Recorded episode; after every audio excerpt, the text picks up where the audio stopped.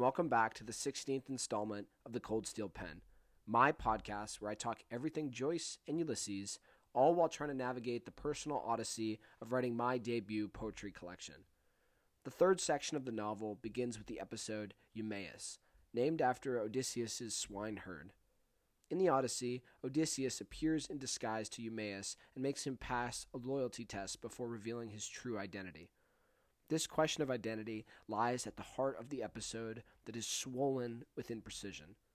Joyce writes here with unnecessarily long syntax that stumbles along the page like the drunken Stephen. To add to this, Joyce once again defamiliarizes descriptions, often filtering them through maritime lexicon. What of it, though? Central to the confusion is a discussion of beauty concerning Bloom and Stephen. Bloom overhears some Italians yelling at each other and remarks to Stephen about how beautiful the language is. Stephen, knowing Italian, replies that it's just an argument and suggests that sounds are impostures. The question of sound is brought up again at the end of the episode when the arranger writes So they turned on to chatting about music, a form of art for which Bloom, as a pure amateur, possessed the greatest love. In this, the suggestion is that because Bloom lacks a sophisticated understanding of music, like Stephen's, he's able to appreciate the sound unblemished as a child would. While I don't necessarily buy this claim, I do find it interesting to consider. There's something arresting about the unknown or beauty that we cannot understand. But there's also art that requires a sort of knowledge to be understood. For example, I don't think that a pure amateur would get as much out of Ulysses as someone with a general understanding of Joyce or literature. Maybe there's something primordial about music, that we have a relationship to it that transcends theory.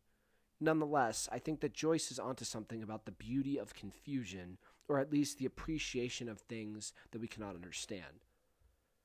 I remember the first time I read Eliot's The Wasteland or watched Tarkovsky's Mirror, and being completely overwhelmed, but knowing that I was in the presence of something great, something that deserved my attention.